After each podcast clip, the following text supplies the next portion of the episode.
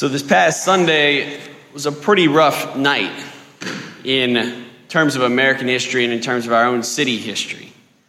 Last Sunday night, we had a, a, shooting in Las Vegas that amounted to the deadliest shooting in all of American history. 500, over 500 people were injured, and last count, 59 people had passed away.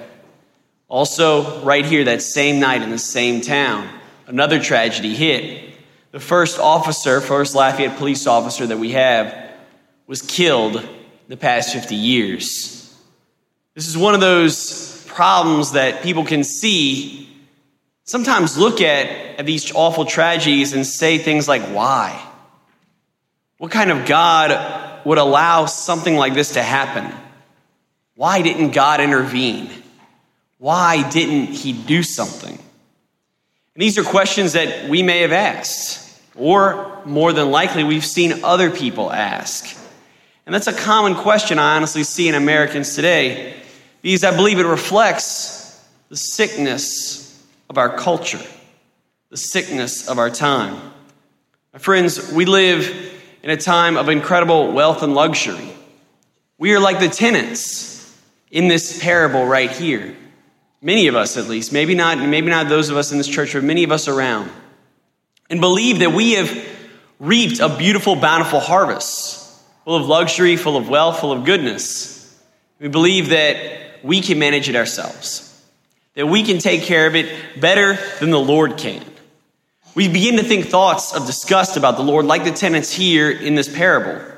We begin to think that God is not to be trusted, that God was very wrong not to intervene like last night.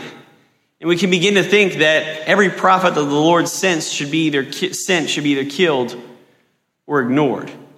That seems to be the case often with us and many Western secular society. We believe that God has to prove himself to us. And that's an observation that Pope Benedict XVI made. He says that in modern day culture, God must justify himself to us.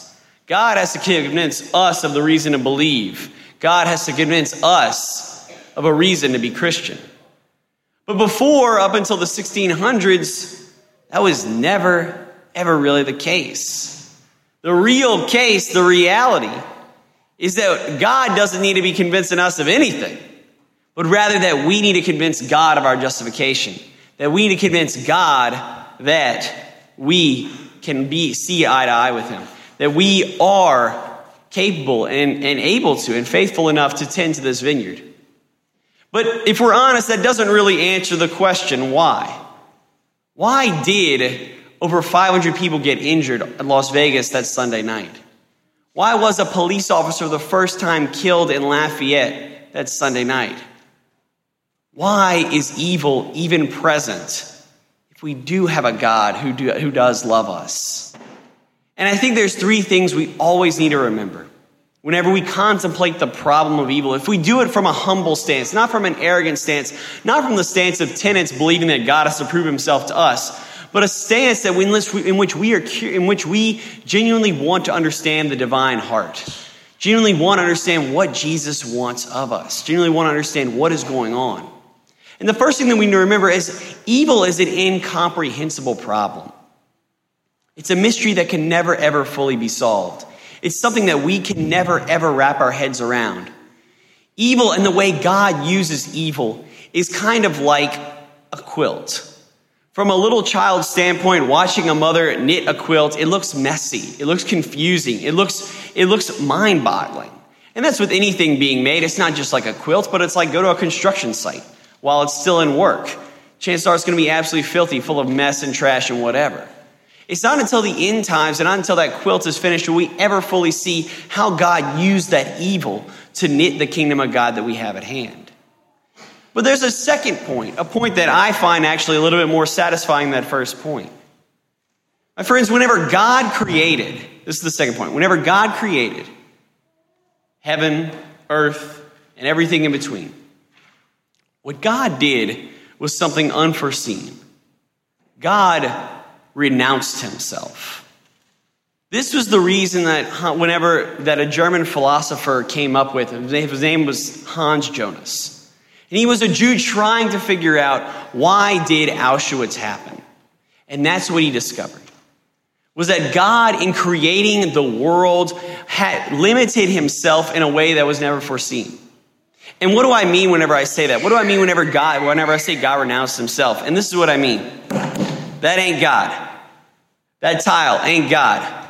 I'm not God. The statues here, not God. Nothing here in matter with the exception of the Eucharist, is God. That is a limitation. That is a supreme limitation. That means that God has chosen to withdraw himself to some degree from our day to day life so that his children might live and govern themselves. That's what parents do, guys. Parents grow their children so they might live independent of them. They might become healthy. They might become happy, and that they might become able to thrive and prosper outside of them, and so they can love them. Live and prosper outside of them, so then, so that then their children can love them. That's why we're here. God created us with a free will, an option to either love Him or not. Rocks don't have that option. Stones don't have that option. Wood doesn't have that option. Only human beings and divine beings, angels and demons, have the option to choose to love or not to love the Lord.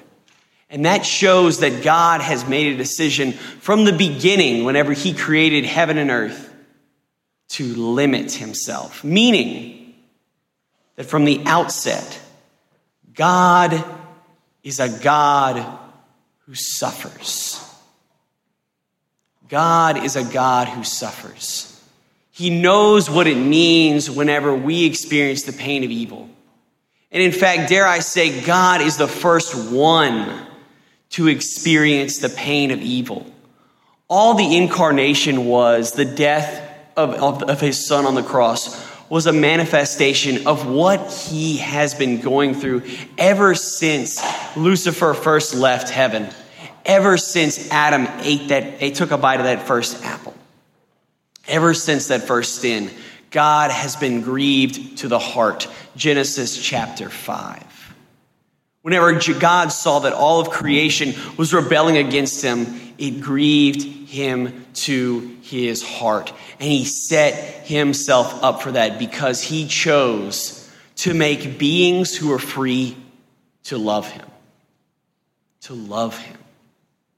And what's so beautiful about that, and that's this is the third point, is that even whenever we don't, even whenever we do unrighteously, unjustifiably inflict pain upon our God, like what happened on Sunday night, the Lord still looks upon us with mercy. In the words of Robert Cardinal Sarah, divine mercy burns human violence like divine mercy burned the human violence on the cross.